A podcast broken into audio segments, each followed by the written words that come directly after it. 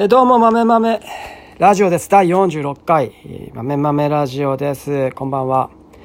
あの、今日も、今日もメルカリの大豆の話なんですけど、もう大豆ほとんどなくなってきて、で、えっ、と、いろいろ、なんかこれから大豆をメルカリ以外でも、えっ、と、使ってみたいというお話をいただいたりしているので、ちょっとと全部売り切る前にえ用意しあのある程度確保しておかないといけなくなってしまって、えー、1トンチャレンジあの正式には900トンチャレンジあ900キロチャレンジ一旦ちょっとここで終了をしようかなと思っております。残り100キロぐらい100 100キロ120キロぐらい。でちょっと一旦こう止めてえっ、ー、となんだろう試作とかあの豆腐の試作試作とか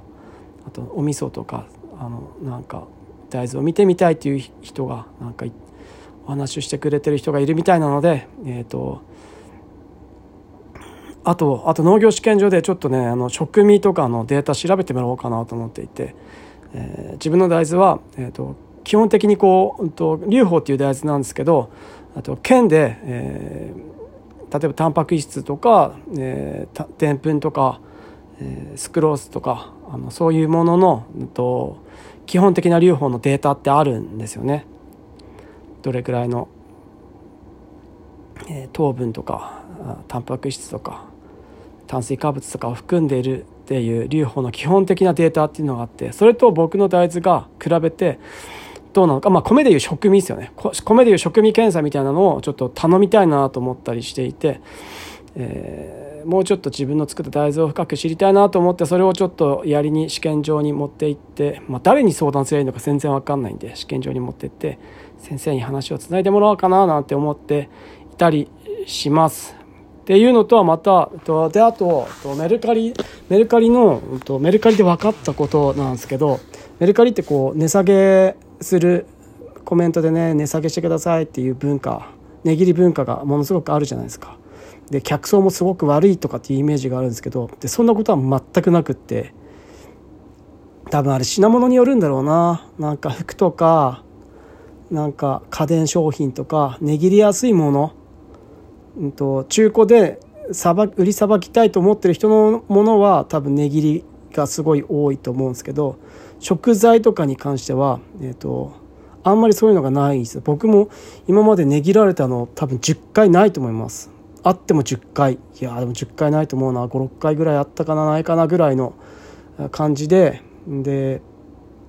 えっと、でもやっぱお客さんってメルカリのメルカリの文化として値切りたいっていうのがやっぱあるみたいで値下げ交渉したいっていうのが基本的にあるみたいで。でそこでなんかお得に変えたっていうと気持ちを味わいたいっていうのがなんかあるっぽいんですよねどうも。でそれをどうやって解消していったらいいかなって思っていたんですけどさっぱり分かんなかったんですけどこれはたまたま偶然であ偶然でなんかちょっと分かったことがあってあ分かったみたいなことがあって、えっとね、フォロワーフォロワーさんとかリピーターさんには割引します的なことを書いておくととそれが、えー、値引き交渉。値引き交渉のその値引き交渉をしたいっていう欲求があるわけじゃないですか。でそれがそこで解消される。リピーター割とかフォロー割りで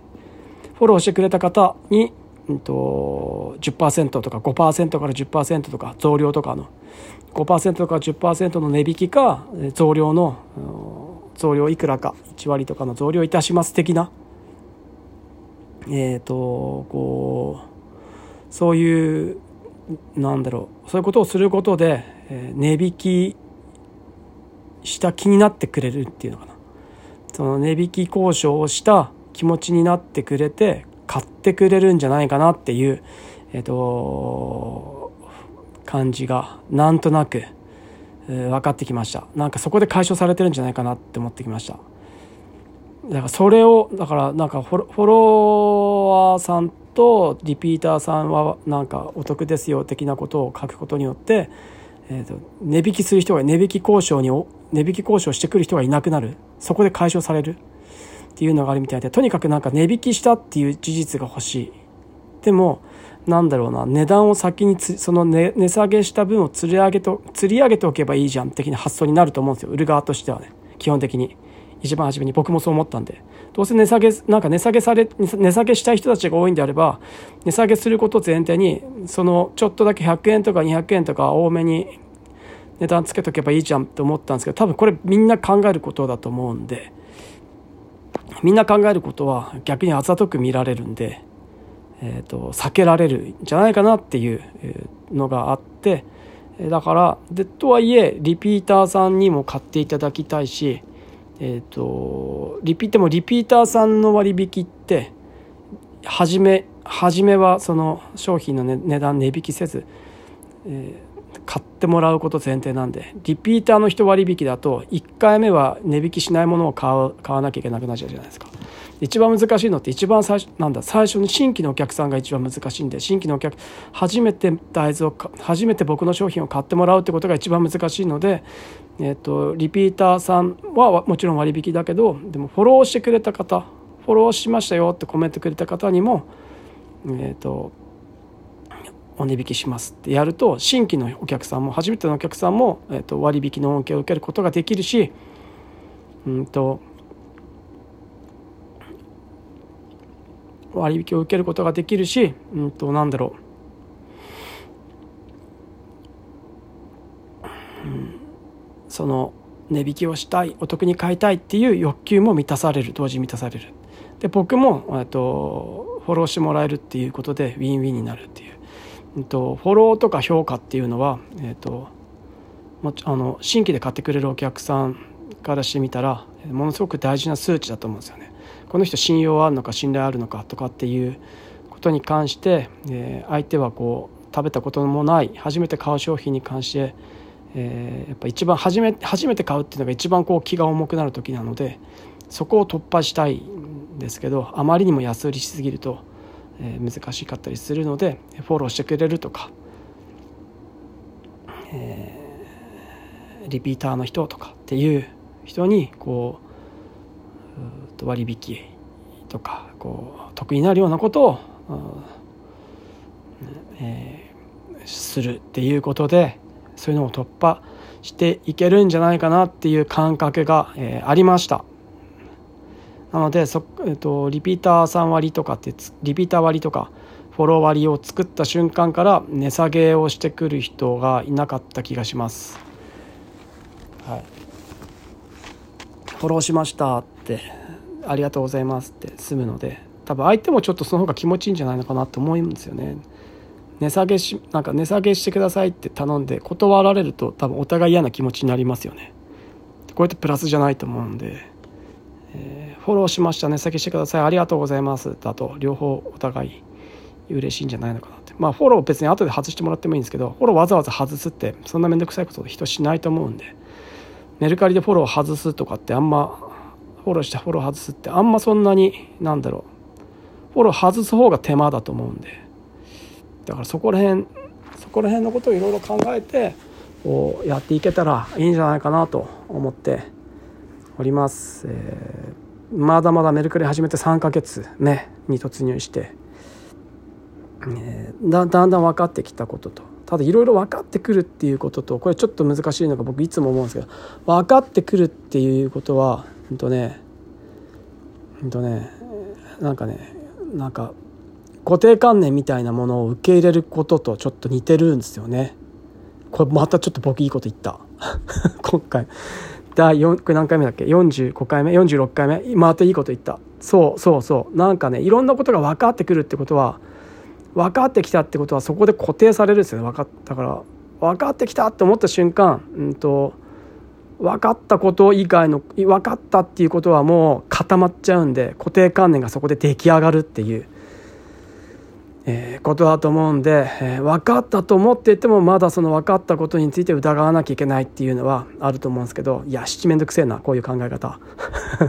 せっかく分かったのに分かってないんだって自分に言い聞かせるのをやったら面倒くさいんだけど面倒くさいんだけど多分これ大事だと思っています。今思った。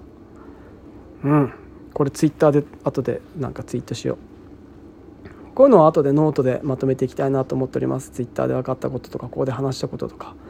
をこうノートでまとめまあ面倒くせえんだよなノートな。書くのって面倒いんだよな。僕書くための脳じゃなくて喋るのはいくらでも喋れるんですけどこんな感じで適当に。書くってなるといきなり面倒くさくなっちゃうんでだからこの話し言葉で、ね、書こ書けばいいのか。ヨッピーみたく。あのなんかセリフっぽい感じで。書けばいいのかな。そっかそれでいけばいいのか。そしたらもしかしたらその方が文章読みやすいっていう人もいるかもしれないですよね。なんかちょっと真面目な感じの文章とか読むのめんどくせえっていう人もしいっぱいいるかもしれないし話し言葉だと分かりやすいっていう人もいるかもしれないんであちょっとそこら辺あそっかそういうのか。よっぴうまいなすげえな。そだから面白いのかあの人。さらに一個こううん対話形式で分かりやすくなるっていうのはあるかも。一人の一人がずっとこう語るのではなくって、えー、誰か相手がいて対話形式で進んでいくっていう方がなんかなんかなんか良さげな感じがする。あーすごいな。うまいな。そういうのってやっぱうまいな。うん。ということでえっ、ー、とあとねあと分かったことがなんかうんとね大豆で1キロ2キロとかを出品するじゃないですかメルカリで。でえっ、ー、と誰かがコメントくれるわけですよ。あとあ 2, 2キロで1キロと2キロ出品してで2キロの大豆を誰かが買ってくれるじゃないですか。お客さんが買ってくれてでその商品がなくなると。で、えっと、もう商品は1キロの大豆しか残っていないと、まあ、在庫はまだまだいっぱいあるんですけどこう画面の表示上ねこう2キロが売り切れて、えー、1キロだけになるとあのコメントがメッセージが来るんですよね「もう 2, 2キロの大豆ないんですか?」って言ってで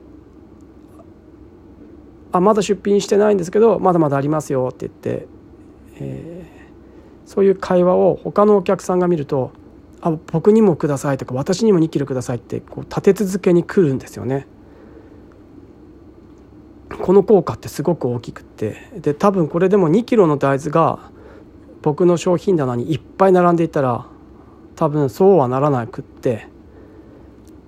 余ってるものは多分後回しになっちゃうんですよね。まだ買わなくてもいい。欲しいと思っていてもまあまあまだいっぱいあるっぽいからいいやってなっちゃうんだけどえっ、ー、と少なくなってきて欲しいっていうのともあるじゃないですか。少なくなってきて欲しいっていうのもあるし、えっと、誰かがこう勇気を出してコメントくれたってそれに便乗して「あ僕にもないですか私にもないですか」って食うことが多いので桜の威力って僕は桜使ってるわけじゃないけど桜の威力ってすげえあるんだなっていうのはだから誰かが「あこの人行ったなじゃあ自分も行こう」っていうなんだろうだやっぱ第1回問題っていうのが大きいと思ってて僕は第1回問題っていうんですけど一番初めに初めてのことを始め初めてのことをやる時のあの重さ気の重さってありえないぐらい大きいじゃないですか。でこれは多分人が死なないように生存本能に生存本能でそういうふうにして、えーと、あるんだと思うんですけど初めてのことには恐怖を抱くように、えー、人間ってできてると思うんですけどだから臆病であれば臆病であるほど生き延びるっていう。でだからこそ臆病なんですよね多分人ってね。っていうのがあると思うんですよね。なのでその第1回問題をクリアするのってものすごくこう億劫なんでそこ突破するにはやるだけっていう。勇気を振り絞ってやるだけって。ただその勇気が湧かないっていうのがそういうのいろいろあったりすると思う。そういうのあると思うんで。でそれを誰それが疑似体験できるっていうんですかね。誰かが第1回問題第1回目問題をこうクリアしてくれたぞ。初めてなんですが僕に2キロの大豆くださいってコメントしたら立て続けに「あ私にもありませんか?」って来るっていうのは多分そういうことだと思っていて、ね、なので、えっとまあ、大豆がなくなってきたっていうのもあるんですけどこれからは大量に出品するのをやめて、えっと、1キロと2キロ大きい数量がどさっと売れると嬉しいんですけどお金になって嬉しいんだけどえっとなんだろうな。いろん僕まだ初めなのでいろんなお客さんに自分の大豆を知ってもらいたいっていうのがあるので細切れで小さい数量で売っていく方がいいと思っていて。で知ってもらうっていう。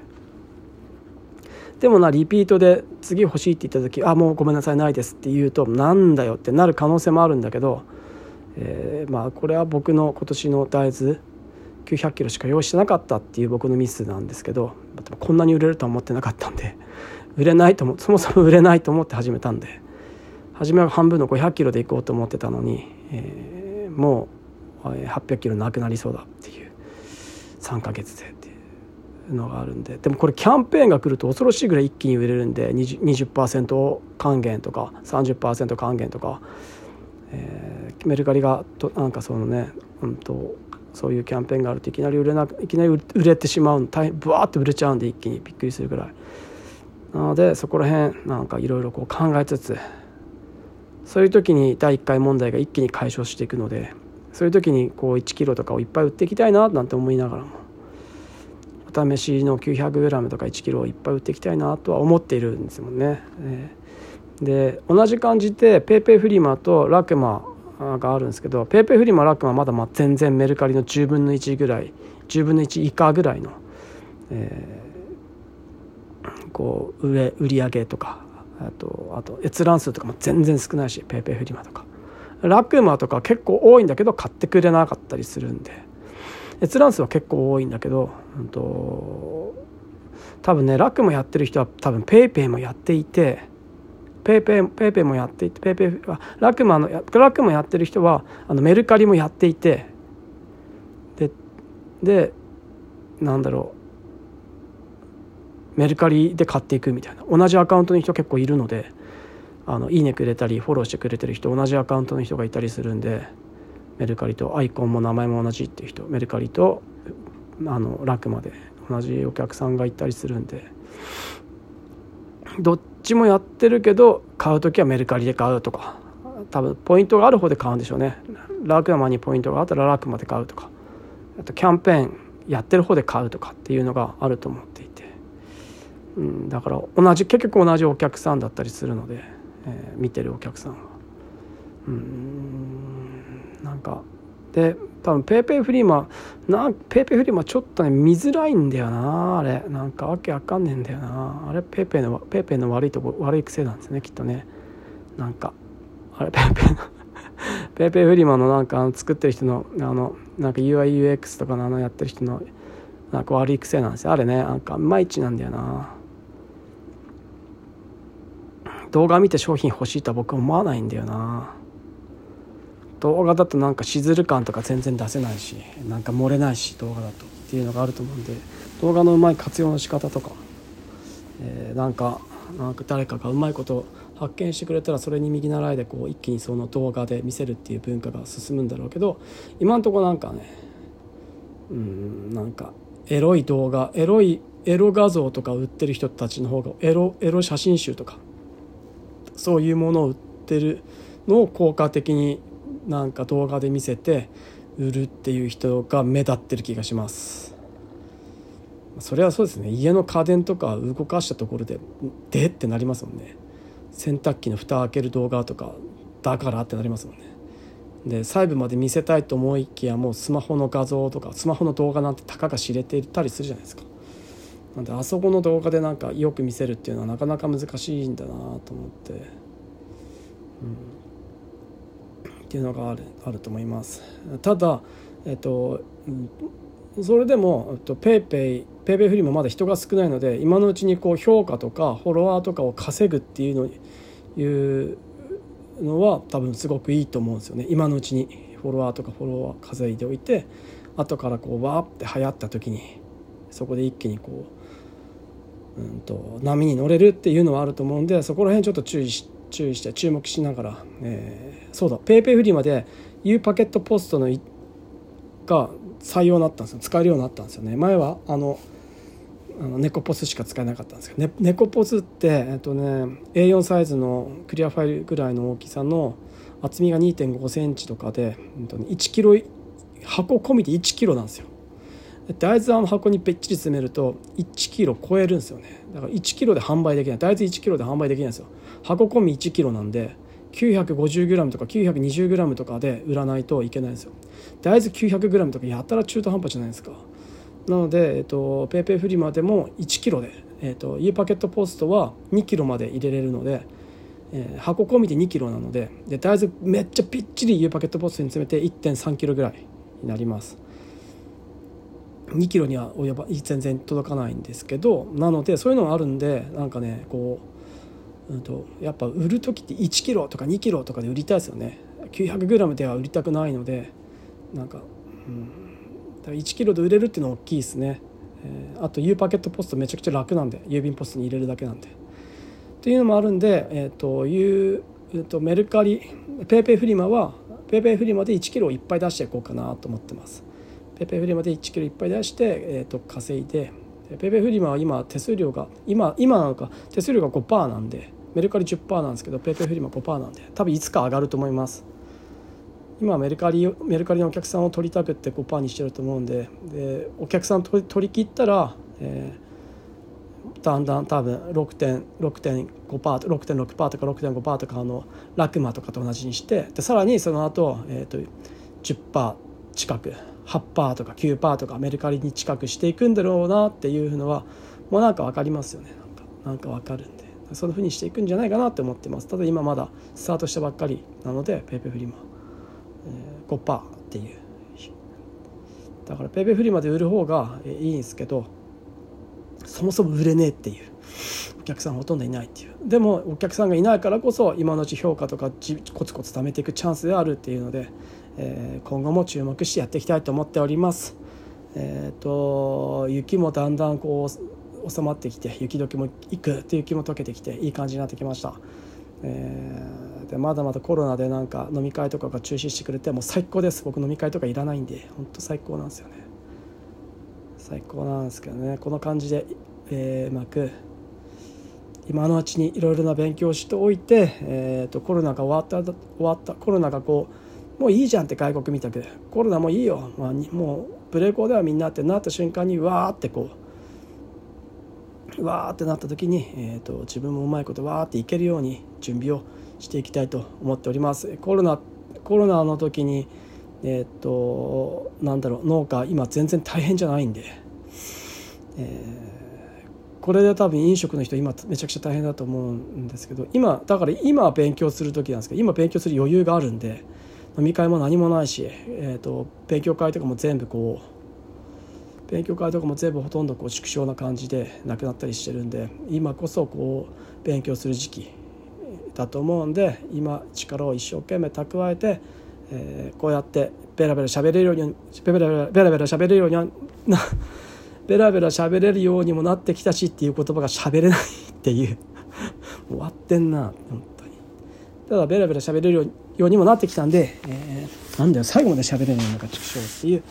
感じなんですけどあと農水省のホームページ農水省の、えっと、東北農政局っていう農水省のホームページに、えっと、僕が講演会で講演したお話が、えー、いくらか、えーと、掲載されるみたいです、えー、多分話したことそのままなんか書いてくれたんじゃないかなと思っております。えー、暇な方は見てくれたらありがたいと思います。以上、まめまめラジオでした。じゃあね、またね、バイバイ。